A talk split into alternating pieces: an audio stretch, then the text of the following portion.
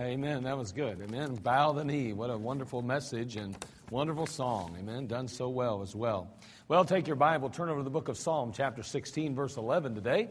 Psalm chapter 16, verse 11. We've been dealing with steps to joy. Steps to joy.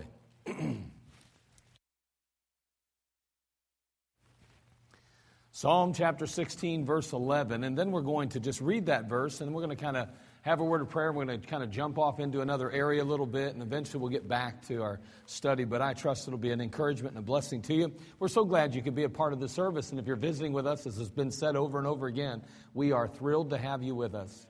It's a blessing to have you in our presence today, and we are honored. And um, we always look forward to uh, visitors coming, but we also appreciate and cannot say how much we appreciate our faithful members and those that attend on a regular, consistent basis. Again, we don't just take that lightly either. We're so grateful to the Lord for giving us such a faithful people and such a faithful church. And so, nonetheless, Psalm chapter 16, verse 11, Psalm 16, verse 11, Thou would shew me the path of life. In thy presence is fullness of joy. At thy right hand there are pleasures forevermore. What a tremendous passage. And I believe personally, as we look at that particular passage, uh, we can't help but note that it's in the presence of God that we find fullness of joy. And boy, I'll tell you what, that's the key to everything today. Someone says, I want joy in my life. Well, you're going to have to find it in one person, and that's the Lord Jesus Christ. And so let's go ahead and take our Bibles now and look over to Ecclesiastes chapter 2. I want to look at a man's life for just a few moments, and I want to consider him and his pursuit for joy, his pursuit for happiness, and his pursuit for fulfillment and satisfaction. In the book of Ecclesiastes, chapter 2, we're introduced to a man by the name of Solomon. Solomon. I feel like there's a ring. I don't know if I'm hearing it or if it's, it's, it's out here. You hearing a ring a little bit? Can we do something with that, gentlemen? Fix that? Thank you. All right, Ecclesiastes chapter 2, verse 1. Ecclesiastes chapter 2. We're going to look and begin in verse 1, and we're going to read through verse 11 in the book of Ecclesiastes. And again, uh, the, the man Solomon, what an amazing character Solomon is uh, in the Word of God. It says, He said, I said in mine heart, chapter 2, verse 1, Go to now, I will prove thee with myrrh. Uh, therefore, enjoy pleasure. And behold, this also is vanity. I said of laughter, it is mad, and of mirth, uh, what doeth it? I sought in mine heart to give myself unto wine, yet acquainting mine heart with wisdom, and to lay hold on folly, till I might see what was the good for the sons of men, which they should do under the heaven all the days of their life. I made me great works. I builded me houses. I planted me vineyards. I made me gardens and orchards, and I planted trees in them and all kinds of fruits. I made me pools of water to water therewith the wood that bringeth forth trees. I got me servants and maidens, and had servants born in my house. Also, I had great possessions of great and small cattle, above all that were in Jerusalem before me. I gathered me also silver and gold, and the particular treasure of kings and of the provinces. I gave get me men singers and women singers, and the delights of the sons of men as musical instruments, and that of all sorts so I was great and increased more than all that were before me in Jerusalem. Also, my wisdom remained with me. And whatsoever mine eyes desired, I kept not from them. I withheld not my heart from any joy, for my heart rejoiced in all my labor, and this was my portion of all my labor. And then I looked on all the works that my hands had wrought and on the labor that I had labored to do, and behold, all was vanity and vexation of spirit, and there was no profit under the sun. Look, if you would, in verse 26. It says, For God giveth to a man that is good in his sight wisdom and knowledge and joy. But to the sinner he giveth travail to gather and to heap up, that he may give to him that is good before God. This also is vanity and vexation of spirit. I want to notice a couple things in the passage today as we do kick this message off as we move forward in our series. First of all, note his purpose. In the passage, he's seeking fulfillment, he's seeking satisfaction, he's seeking joy, he's looking for something that will fulfill him. And that's true in all of our lives. Every last one of us want those kind of things to be uh, met, those needs in our lives met. We all want fulfillment. We all want satisfaction. We all want to experience peace. We all want to know joy. And that's the same case here with, with Solomon himself. Now, Solomon, of course, was a great man. We know that he was a king of Israel. We understand that he had assets and he had uh, uh, uh, things at his disposal that maybe you and I don't have. And in this particular case, we see, that, however, no matter how rich he was, no matter what he possessed, his real purpose, his real desire was for fulfillment, satisfaction, and joy. I tell you this right now you can have all the money in the world and still be miserable. Notice pursuit. Again, his purpose was to find fulfillment, satisfaction, joy, to find something worth living for. And notice his pursuit was pleasure. He sought it in pleasure. He sought it in projects. He sought it in possessions or even particular treasures, he puts it. He sought it in people and he sought it in his performance. He sought it in preeminence and, pre- and his position in which he held. He sought this kind of uh, um, validation. He sought this purpose and he sought the reason to live and this joy and fulfillment and satisfaction. But he was seeking it in the things that he could see, touch, and feel. He failed to see it in God at first. Notice his pronouncement here. He says it was all vanity, it was all vexation of spirit. It meant nothing, it added up to nothing, it was empty, there was nothing to it. As much as I had, as much as I held, as much as I possessed, it meant nothing to me in the end. And boy, I mean to tell you, he himself had experienced everything that one could possibly imagine. I mean, having richness and having men and maidservants, having all the things that the world says is success, he still came up empty. And he said, All was vanity in verse 11 and vexation of spirit and his pronouncement, he ultimately concludes in verse 26 For God giveth to a man that is good in his sight wisdom and knowledge and joy. There it is again. Thou wilt shew me the path of life. In thy presence is fullness of joy. Don't lose sight of what the real foundation for joy is. Don't ever miss that, that joy is found in a person and it's not just simply the product of something we do or say, it's in a person, Jesus Christ. And no matter what, as, as we break it down and we say, well, these are the steps of joy, and we'll note just a couple that we've already discussed and then go on to the next. But the fact is, is that when it's all said and done, you can sum it up in one word Jesus. And someone says, well, Jesus, I thought it was in God. Jesus is God.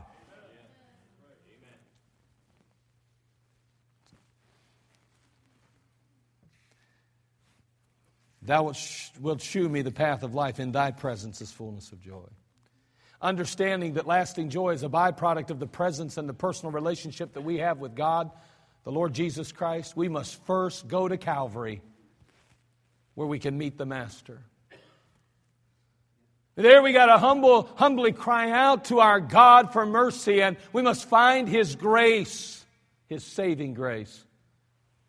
I mean, he washes us. He washes us from our sin. He cleanses us from our sin through the precious blood of his son, Jesus Christ. He saves, he saves our sin sick soul from the awful penalty of sin and from a lifetime of misery and woe. He includes us in his family. He invites us into his home. He provides us with an inheritance and he keeps us by his power. He does all of that when we come to him by faith in Christ Jesus. Salvation.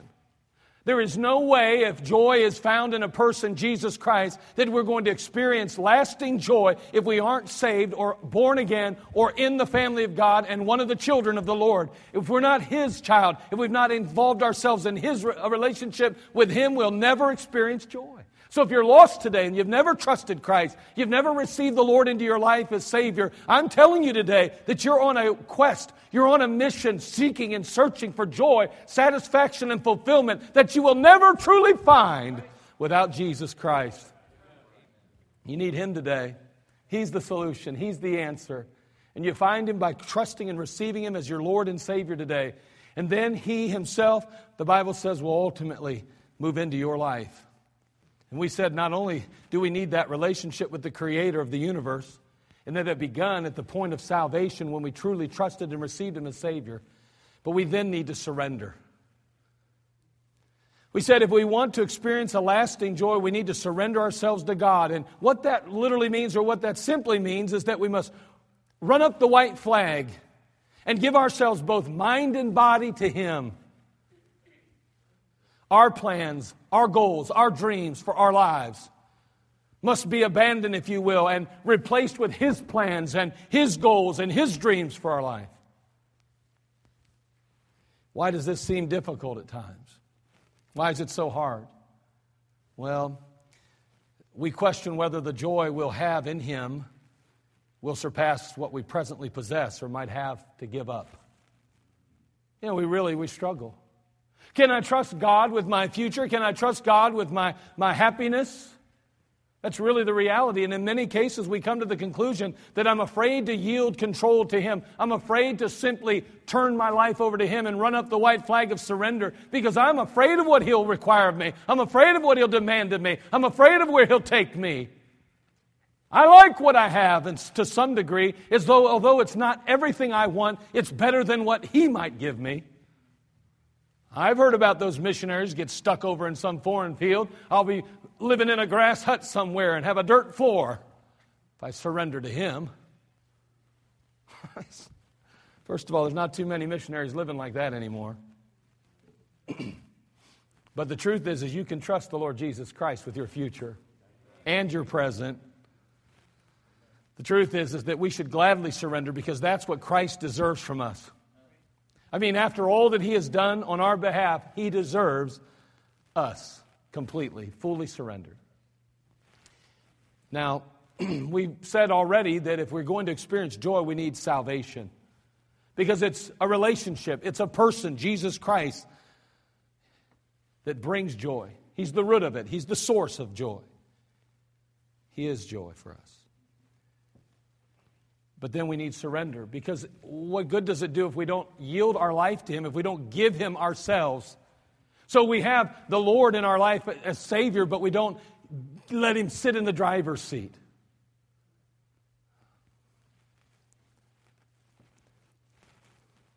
I mean, it can't be any lasting joy in our lives if we're constantly at battle with the Lord for property rights. It's not going to happen. And so we see salvation. We note that, the need. If we're going to experience lasting joy, we need salvation. We need surrender. But you know what else we need tonight?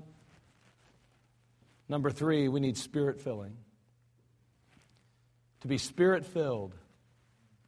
If we really are going to experience the joy that God intends for us to experience, we're going to embrace that joy and truly live our lives victorious on the part of Christ and enjoying the blessings of God and really experiencing the joy that He had intended for us, we must be spirit filled. Take your Bible, if you would, look over to the book of Galatians, chapter 5, verse 19.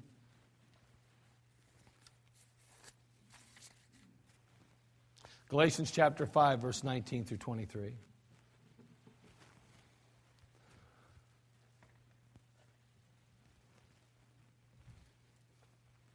Let's go ahead and have a word of prayer. Father, we come to you now over these next few minutes. May you just speak to our hearts and encourage us from it. Lord, again, we need you. Lord, may you fill me with your spirit and allow me to be your mouthpiece today. God, help me, Father, just to yield to your spirit and allow him to speak through me. Lord, may your word go forth with great power and unction. And Lord, we'll thank you as you accomplish much in each life. And again, Lord, each life has something unique and different about it, and the need is slightly different.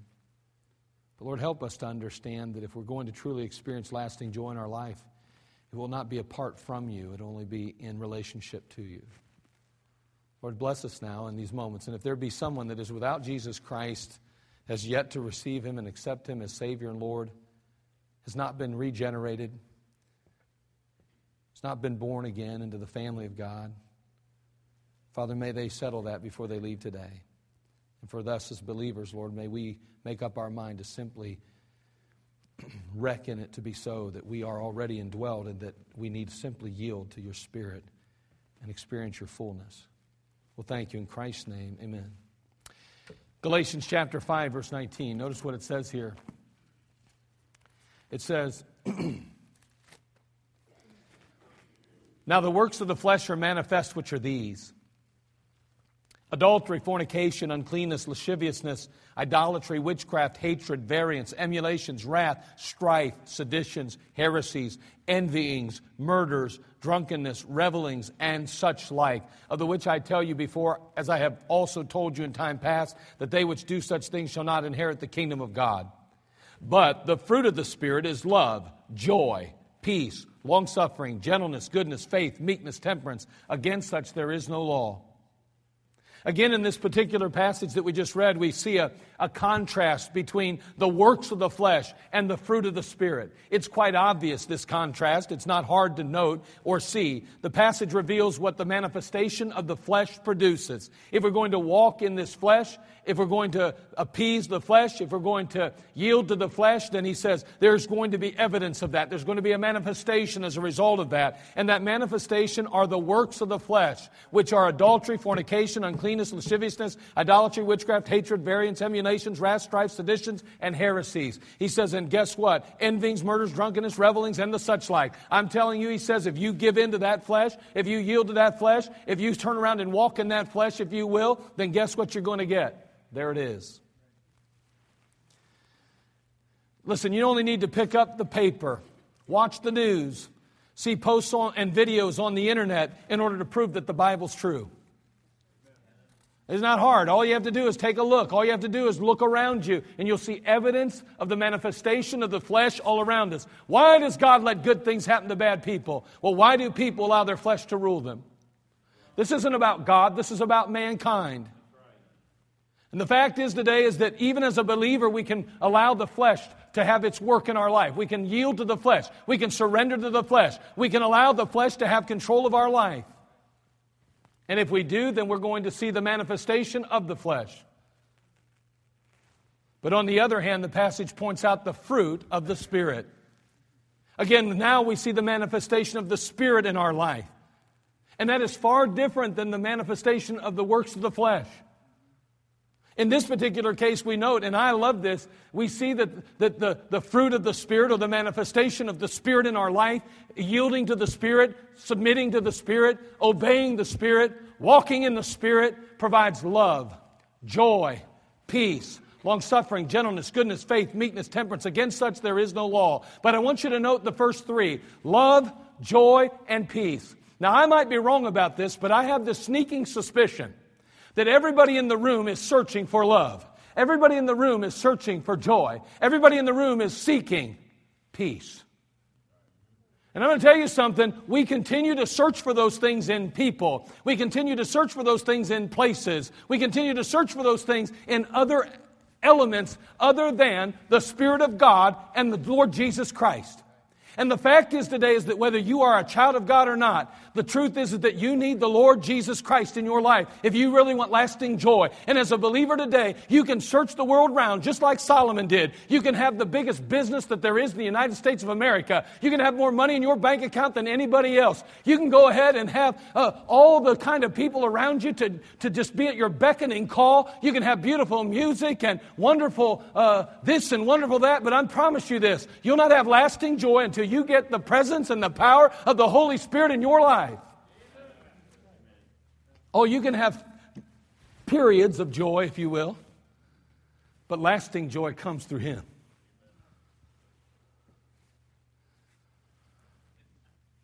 How do we obtain this gold mine of joy? We, we obtain them in the Spirit, the fruit of the Spirit. So when a person places their personal trust in Christ, the Bible says that they become a child of God and they're saved from their sin and the consequences of it. The Bible goes on to teach that, that the Holy Spirit, the Holy Spirit of God, indwells them. He literally takes up residency in their life, in their body. In the book of John, chapter 14, turn there if you would please. John chapter 14.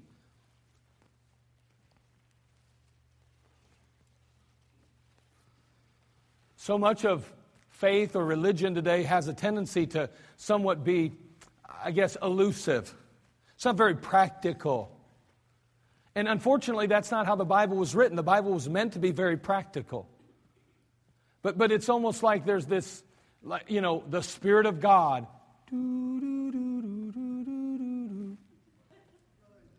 You know, it's like, ah, let me get my divining rod and find the Spirit. We know what that's like. We were out here looking for a sewer not long ago, about a year ago. You'll see there's still a hole we have to clean up and fix. But man, we're out there with those with a divining rod. You, you know those uh, those you know you take a, a stick, actually a coat hanger, right? We use the old coat hanger method. You get that old coat hanger and you, you bend it up a certain way or something. I can't remember how it, it shapes up. But anyway, we'd out there holding that, that thing, you know, in your hand, you know. That thing's going, that thing really works. Kinda. There's a few holes out there proving that every once in a while it wasn't right. But anyway. We, we, we, had no, no direction. We had no plans. There was no, the city had no, nothing on record or anything. So we're out there going blind, you know. I mean, not mean that we're going blind, but that we were out there blindly trying to find sewer lines. I still see these guys, you know, and I tried it too because it was pretty cool, you know. And I, if I'm not saying, you're just holding that bad boy? Yeah, you, how's that work again? Tell me how it works. Oh, on both sides. That's right. You bend it a little bit, right? You bend, you bend it, and then you, you cut a little L, and then you kind of, and, and then you, you just you hold them like this, so it's like an L, like that, and you hold them, and you kind of spin them around, and you hold them, and then you kind of walk, and they start going.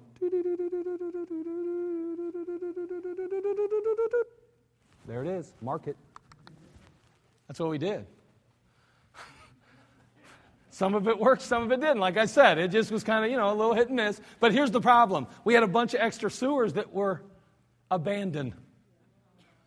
So it was showing a sewer, all right, but they hadn't been used in years, and we were digging them up.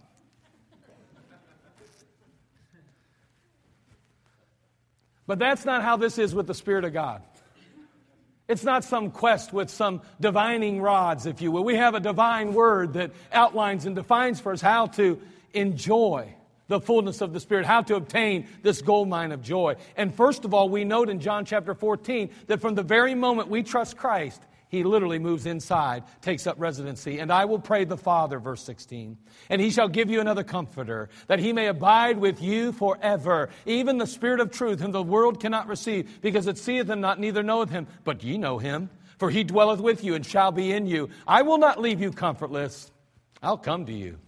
In the book of 1 Corinthians, chapter 6, verse 19 and 20, it, it, the, the Apostle Paul says, What? Know ye not that your body is the temple of the Holy Ghost which is in you, which you have of God, and you're not your own? For you're bought with a price. Therefore, glorify God in, in your body and your spirit, which are God's. He says, Your body's the temple of the Holy Ghost. Literally, the moment that you received and accepted Jesus Christ into your life, He took up residency. He moved into this whole body. This is His house now. He lives here. And someone says, that seems so weird. That seems so, so kind of like, like some kind of scary movie almost. No, it's not. It's God's Word. It's true. He literally lives inside of me today. The God of heaven that created the universe lives in me if I've indeed trusted and received Him as my Lord and Savior. And may I say, He lives in you today too.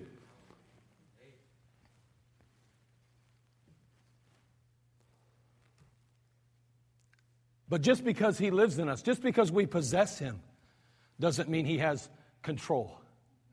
And, and it doesn't mean that we're experiencing the fullness of the Holy Spirit.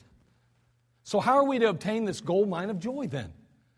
He lives in us, and we have access to the Father. Why is it that we so struggle at times with joy in our life? Well, how can we find that joy? How do we experience that joy? Well, do you realize that you are filled with the Holy Spirit of God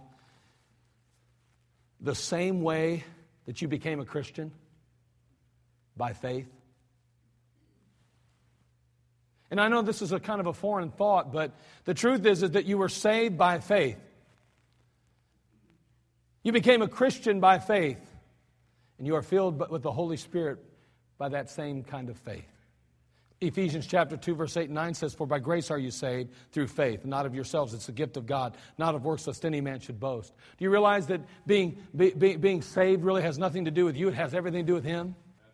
He did the work in your life. He's the one that saved your soul. You just simply exercised faith and said, I believe that you died for me. I believe that you rose again. I believe you'll wash my sin away if I ask. I'm trusting you, def- depending on you, and only you to get me to heaven and to be my Savior and Lord. And He will, by faith, save your soul. So you receive Christ by faith. You live by faith, the Bible says. You're supposed to, and so am I. Everything we receive from God, from the very moment that we are birthed spiritually until the day we die, is by faith. There's not one thing that we deserve. God doesn't owe us anything. The fact is, is that everything we have is by faith now. Our journey is a faith journey. It's not by sight, it's by faith. And I get saved by faith. I walk by faith. I receive the power of the Holy Ghost by faith. I'm walking in the Spirit by faith. Everything I do is by faith now. And everything you do is by faith. And you know when we get into a trouble? Is when we stop walking by faith and we walk in the flesh.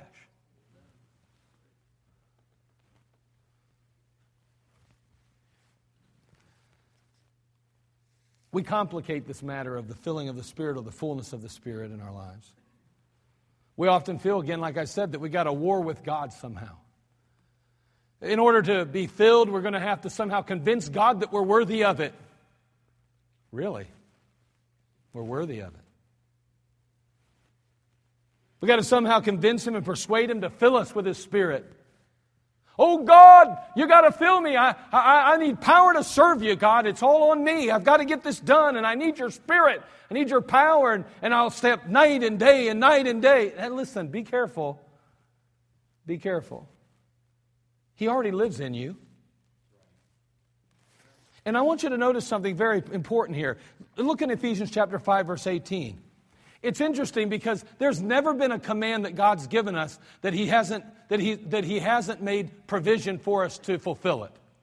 Like He's not going to ask us to jump over the Empire State Building in our own strength if He knows He's not going to give us the ability to do so. God's not like that. He's not going to require something of you that He doesn't empower you to perform. Now watch what happens here in Ephesians 5:18. We're given a command, and be not drunk with wine wherein is excess, but be filled with the Spirit. We understand what that means. When someone is, is in excess of alcohol, when someone has been drunk with wine, what happens? It takes charge of them. It controls them. It determines how they speak and how they function. It even determines how they walk sometimes. And he's saying, don't allow that to control you. Instead, be filled with the Spirit. Instead, be uh, engulfed and, and submerged in the Spirit. Allow the Spirit to control you. Allow the Spirit to determine how you speak and how you walk and how you live and how you respond. He says that's a command. Be not drunk with wine wherein is excess, but be filled with the Spirit. Be filled with the Spirit. Be filled with the Spirit. That's a command. And so then we say, yeah, I'm having a hard time. This being filled with the Spirit seems so complicated. And I don't know too many people that are, and I'm not even filled with the Spirit. And, and I don't get it, and I don't understand it. Maybe it's because we don't understand it. That is the problem. The truth is, He already lives in you. And He's given you a command now be filled with the Spirit. And what's He really saying? Allow the Spirit to control your speech, Allow Him to control your thoughts. Allow Him to control your life. Allow Him to control your, your direction.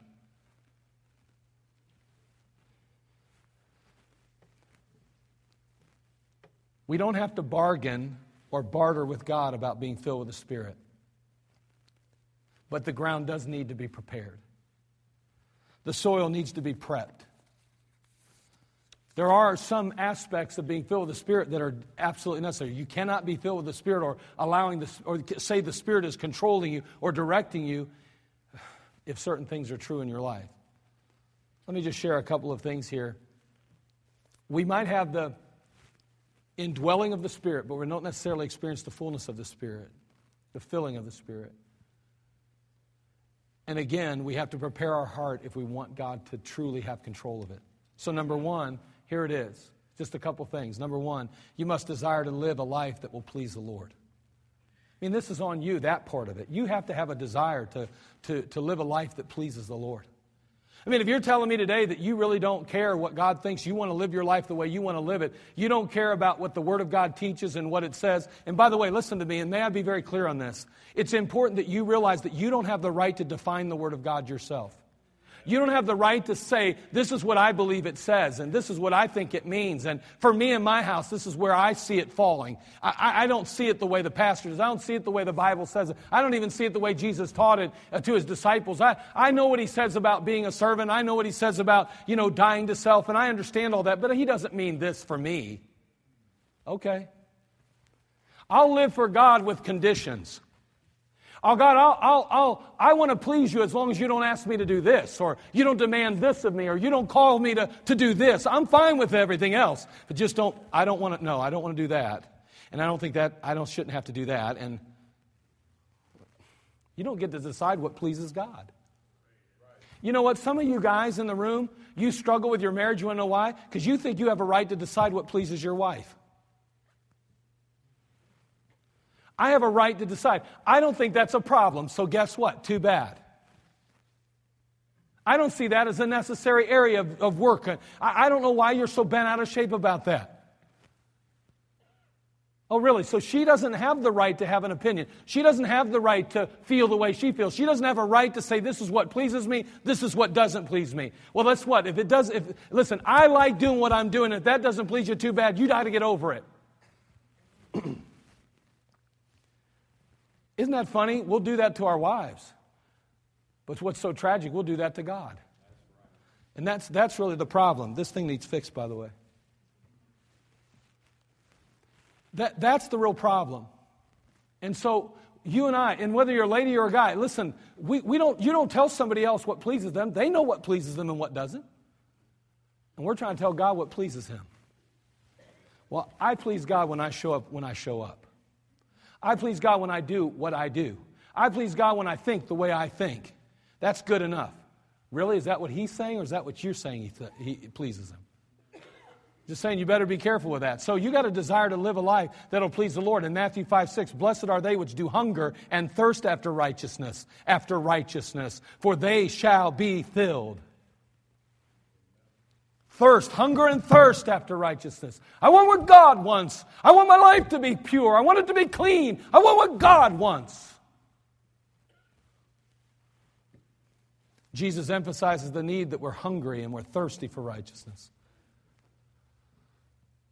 I mean, have you ever really been hungry? I mean, really hungry. It is amazing how desperate we can become when, it's, when we really have a need for food or drink in our lives. I remember years ago when I was out on maneuvers up in, uh, uh, with the military up in um, Michigan. We just went away for a two week, two week uh, period of time, and there I was with the National Guard at the time. Actually, I'd already gotten out of the mil- out of the army, and so I was with the National Guard. And so we were up there doing our two week training for the summer, and and we got out in the field. And what happened was somehow, some way, I don't even know how it happened, but they kind of lost track of us. And you know, you're supposed to get a hot meal a day, you're supposed to get MREs, you're supposed to get certain rations given out on a regular basis, consistent basis. We were up there for a couple of days and our rations ran out, and no food showed up for the first day. And of course, everybody's got a few things stashed away, you know, ramen noodles and all that, you know. And then another day goes by, no food. I'm telling you, it was about a small group of us, probably about 30 or 40 of us up in this little area, back up in the woods somewhere and we had we had communication silence. You, you could talk on the radios and stuff, but you had to have you know it, it was all about you know your, your your commanders and the sergeants and all them guys. And so here we are, all of us privates. Uh, I was a PFC. Uh, a, a, uh, specialist, they call it that time, uh, an E4, if you will. And I still remember the food hasn't come. It's been three days now, no food. And, and guys are really starting to get hungry because I brought a lot of extra junk, okay?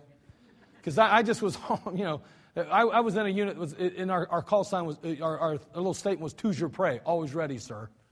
I was going to be ready for that because I just know how it is, you know. Well, these guys were starving up there. They weren't eating. And for them, after two days of not eating, it was a lot. And they're losing their minds. Now, again, that ain't much. If some of you guys were in real war, you know that's a lot. That ain't nothing. But, but the fact is, is that here they were. We're not eating nothing. These guys are getting desperate. They want to try to steal Jeeps and stuff so they can get out and go get food and all this stuff. They were doing all kind of crazy stuff to try to get food, trying to pay people to bring food back. Like, why in the world aren't we getting food? It was nuts. I finally got on the radio and got a hold of the general because I got sick of it. Made me mad. And I, I sent a note, and he came down and talked to me, picked me up, and find out that our sergeants and others, boy, I'll tell you what, there were people's head rolled that day. Because they said, You got to be kidding me. Those guys are eating, but you guys weren't? boy, they were bad. It was fun. But anyway, it was fun. But, but I'm going to tell you something. You get desperate when you don't eat, you get desperate when you get hungry. You know what the problem is probably with us when it comes to being filled with the Spirit? We're not hungry for righteousness. We're not hungry really to please God in many ways of our life. We're very content to hold on to the flesh. But they were never going to experience the fullness of joy in our lives or the filling of the Spirit if we don't desire to live a life that's pleasing to the Lord. And that life is lived in righteousness. Be willing to surrender, number two. Be willing to surrender your life totally and unconditionally to the Lord Jesus. We talked about that last week, so we won't spend any time on it. But you have to yield your plans, your goals, your dreams to Him completely. You're never going to experience the fullness of the Spirit. You're never going to have, the Spirit will not be in control of your life if you're not giving full surrender to the Lord to begin with. So you must desire to live a life that will please the Lord. Number two, be willing to surrender your life totally and unconditionally to the Lord Jesus Christ. Number three, you have to confess every known sin which the Holy Spirit calls to your remembrance and be cleansed and forgiven. I'll tell you what, how many times have we sat in a service like this and the Holy Spirit of God spoke to our heart about something that needed to go or something that needed to be embraced? And we dismissed it. We said, ah, it's probably just a feeling. I don't want to act on feelings. No, what it really was is that we didn't want to act because we knew that it would cost us something. I mean, righteousness is not something that is, is plentiful today in our culture, in our world. It's not. Sin is. And I would dare say it's always been that way, but I'll say this even in the church today, we're really not that anxious to be holy, to be separated unto Christ, to be righteous in our thinking and righteous in our acts and righteous in our actions. He says, if we confess our sins, He is faithful and just to forgive us our sins and to cleanse us from all unrighteousness. So, is there a sin in your life that you're aware of? Is there something that God's been speaking to you about, whether it's through the reading of the Word of God or the Spirit of God bringing conviction in your life? Because if there is that thing in your life that doesn't belong there, then, my friend, joy will elude you until you put Christ in his rightful place on the throne of your life and allow the Spirit of God to have control of you. Number four, you need to ask to be filled. You need to ask. Some people are more apt to ask for things than others. You know, I'm not one of those people that goes to a restaurant and something isn't perfectly right. I don't usually go, oh, oops,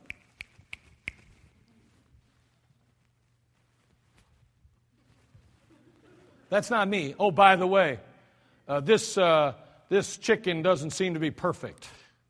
That's not, I, am not that guy. Now, listen, I'm not, I, you know, I guess I don't, and again, this is just me, but I, you know, I don't like to pay a lot of money for food anyway. So, you know, when I get that dollar menu, you know, and it's not perfect, I just kind of let it slide, you know.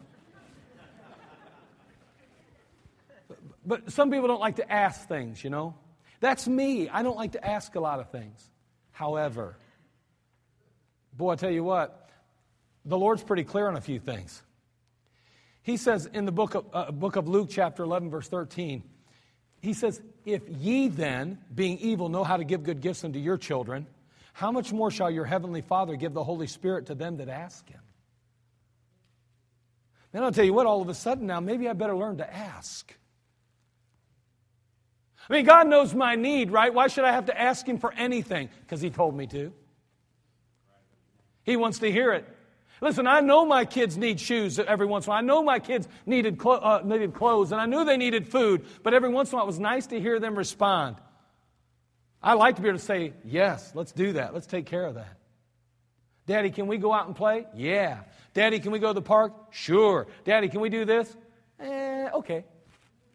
I, I like it when they ask and I can, I can meet that need in their life. And God wants to meet some needs in our life. He wants us to be filled with the Spirit. Why? Because ultimately, the Spirit of God, the fruit of the Spirit is love, joy, peace. You get that joy through that filling of the Spirit, the fullness of the Spirit in your life. And he says, Listen, you ask. Do you realize how anxious I am to give you this filling? Do you know how much I want you to have the Holy Spirit ruling and reigning in your life? Do you know how excited I am when you come to me and ask for that? He says in James 4 2, You lust and have not, you kill and desire to have, and cannot obtain. You fight in war, yet you have not because you ask not. So much of what we don't have is because we don't ask. Ask to be filled. Lord, I want you to fill me. I, I, I want you to fill me. That's what, there it is. And He's already living in us anyway, the Holy Spirit. I want you to take control. I want you to have leadership in my life. I'm, I want filled with the Spirit. I want the presence and the fullness of the Spirit in my life. And then, last, you need to respond by faith. Remember, we said that the, the Christian life is a, a, a life of faith? It's a walk. We don't walk by sight, we walk by faith, the Bible says. Well, now all of a sudden we've, we've come to the Lord. We know He commands us to be filled with the Spirit. Be not drunk with wine wherein is excess, but be filled with the Spirit. That's a command. Okay, God, then obviously you want me to be filled, and you're requiring it of me. Okay, I'm going to desire to live a life that pleases you, Lord. I'm willing to surrender my life totally and unconditionally to you, Jesus Christ. I confess every known sin, and, and I'm asking the Holy Spirit to bring remembrance to me of any area that needs to be addressed and need to be dealt with, that needs forgiveness. I, I'm asking you now, fill me now, Lord. I've done the prep work, I've prepared the soil. Lord, I'm in a position where, Lord, I believe now now you can indeed allow the Spirit to rule in my life. I put myself in a place where He can direct me and lead me. I'm asking you, fill me now. Give me the fullness of your Spirit. Guide me, lead me, direct me through your Spirit. And Lord, it's done. I believe it. By faith, I claim it. I reckon that to be so now. See, we're to walk in the Spirit by obeying the Word of God and being sensitive to the leadership of the Spirit of God in our lives. You know, you, you don't have to have this. I woke up one morning, I, I, I, went, I went and prayed over at the park, and I woke up six hours later, and I felt totally different. Okay, there might be a few people in the world that's had those kind of experiences, but I'm going to tell you something. If you're waiting for that experience to ultimately allow God to have control of your life and to feel as though God is using you and filling you with His Spirit, my friend, you're going to maybe be waiting a long time, maybe. But I'm going to tell you something. There is no doubt, biblically in Scripture, that He lives in you already. The question really is about will you allow Him to rule and reign in your life? Will you permit Him to, to, to work in, his, in your life, to speak to you, woo you, and, and move you, and ultimately guide and direct and lead you? Will you give Him full leadership and control of every aspect of your life? He's already there. You've asked for it. You've prepared the soil. You've readied yourself. You've met every condition that God has demanded of you. And you know what? The only thing keeping us now is just you have not because you ask not. And if you've asked, then by faith you what? Believe. Just like you asked him to save you, he'll fill you. Lord, forgive me, save me. I come to you understanding that Jesus is Christ. I know that he's the one, Messiah. I know that he lived, died, was buried, and rose again the third day. I understand that only his precious shed blood can wash my sin away. And Lord, I also know that you indwelt me with your spirit. Man, Christ lives in me in the person of the Holy Ghost. I want to give leadership to Him. I want Him to have full control of me. I want Him to guide and lead me and direct me. Oh God, I've prepared my heart. I've readied my soul. I've washed, I've, I've, I've, t- I've confessed my sin. I've put myself in a position to receive and accept everything you have for me. And so now, Lord, I ask you, fill me. And you know what? By faith, I am filled. Just like by faith I was saved. Someone says, That's crazy. That's too easy. It's not easy in that you have to prepare the soil. Remember what we said. Listen, is there any sin in your life that you're aware of? Any sin in your life that God is ringing and saying, Hear that? Came to your mind? You hear that? Hey, listen, God will, he's as, his voice is as clear as that ring was. The Holy Spirit of God will point it out, He'll put His finger on it, And You know what? As long as we're rebellious, as long as we will fail to yield to that, if we will not give in to it and surrender to that, then guess what? There's no way in the world we can be filled because we're not giving Him full control. It's not about God taking control of you. It's not about Him going, all right, come on, you're going to go where I want you to go. You're going to do what I want you to do. I'm going to make you desire what I want for you. That's not how being filled works. Being filled says, I want what God wants for me. I want the fullness of His Spirit in my life. I want to be totally and completely yielded and surrendered to Him and allow Him to have leadership in my life completely. And when you ask, He'll do it.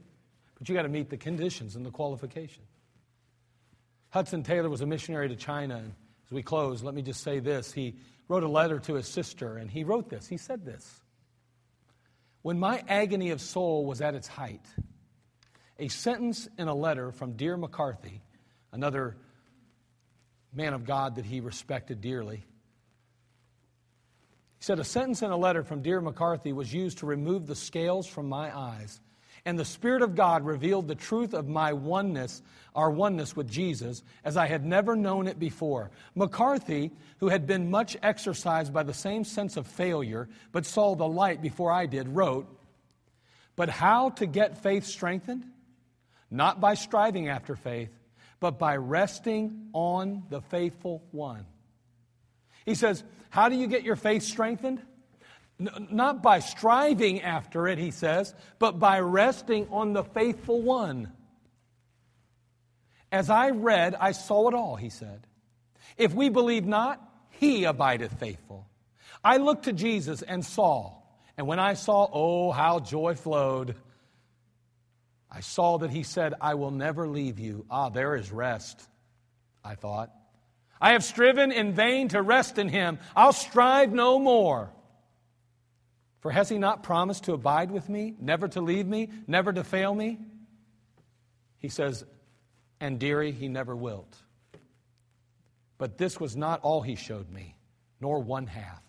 As I thought of the vine and the branches, what light the blessed Spirit poured into my soul, how great seemed my mistake in having wished to get the sap, the fullness out of him. I saw not only that Jesus would never leave me, but that I was a member of his body and of his flesh and of his bones. Notice he's already there. It's not something he had to try to obtain to. He goes on to say, The vine now I see is not the root merely, but all root, stem, branches, twigs, leaves, flowers, fruit. And Jesus is not only that, He is soil and sunshine, air and showers, and 10,000 times more than we have ever dreamed, wished for, or needed. Oh, the joy of seeing this truth. I do pray that the eyes of your understanding may be enlightened, and that you may know and enjoy the riches freely given us in Christ. He concludes by saying, I am no longer anxious about anything. As I realize this, he says, for he, I know, is able to carry out his will, and his will is mine. It makes no matter where he places me or how. That is rather for him to consider than for me. For in the easiest positions, he must give me his grace, and in the most difficult, his grace must be sufficient. But I'll tell you what, Hudson Taylor was a tremendous missionary to China. But like you and I, he strove and he worked and he diligently tried to see God do mighty works in his life and ministry. But he came to a place where he was being burned out, where he felt like the weight and the burden of the ministry was so great that he didn't know how he could keep going. But he realized something. Rest wasn't found in his effort to find rest, it was only in simply resting in the one he already possessed that Christ was faithful and that he could trust him, and that if he promised that he would do something, he would do it and is doing it. And may I say today that this aspect of being filled with the Spirit, if you want true joy in your life, lasting joy in your life, you're going to need Christ close because joy is found in a person. And the fact is, is that you're going to need to surrender your life and raise the white flag and say, whatever your future is for me, I want it. Whatever you want me to do, I'll do it. And then you need to say, but Lord, I want the fullness of the Spirit in my life. I want the Spirit of God to direct me and lead me. And may I say, He's already there to do the work. You simply need to prepare the soil and then just simply by faith believe that you are indeed. And the Spirit of God will take control of your life. And you'll know what joy is.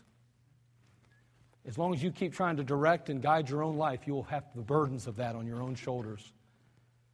You too will be frustrated like this man of God until you come to the conclusion that He alone is able and willing, and by faith will do it for you. Rest in Him. Allow His Spirit to have control of your life. What is it that's keeping the Spirit of God from having control of your life today? What is it? Whatever it is, you need to confess it and forsake it. And you need to choose Christ over everything and everyone else. And then fullness of joy will be yours. Father, we come to you. We ask, Lord, that you would help us again today. Lord, we desperately need you in our life.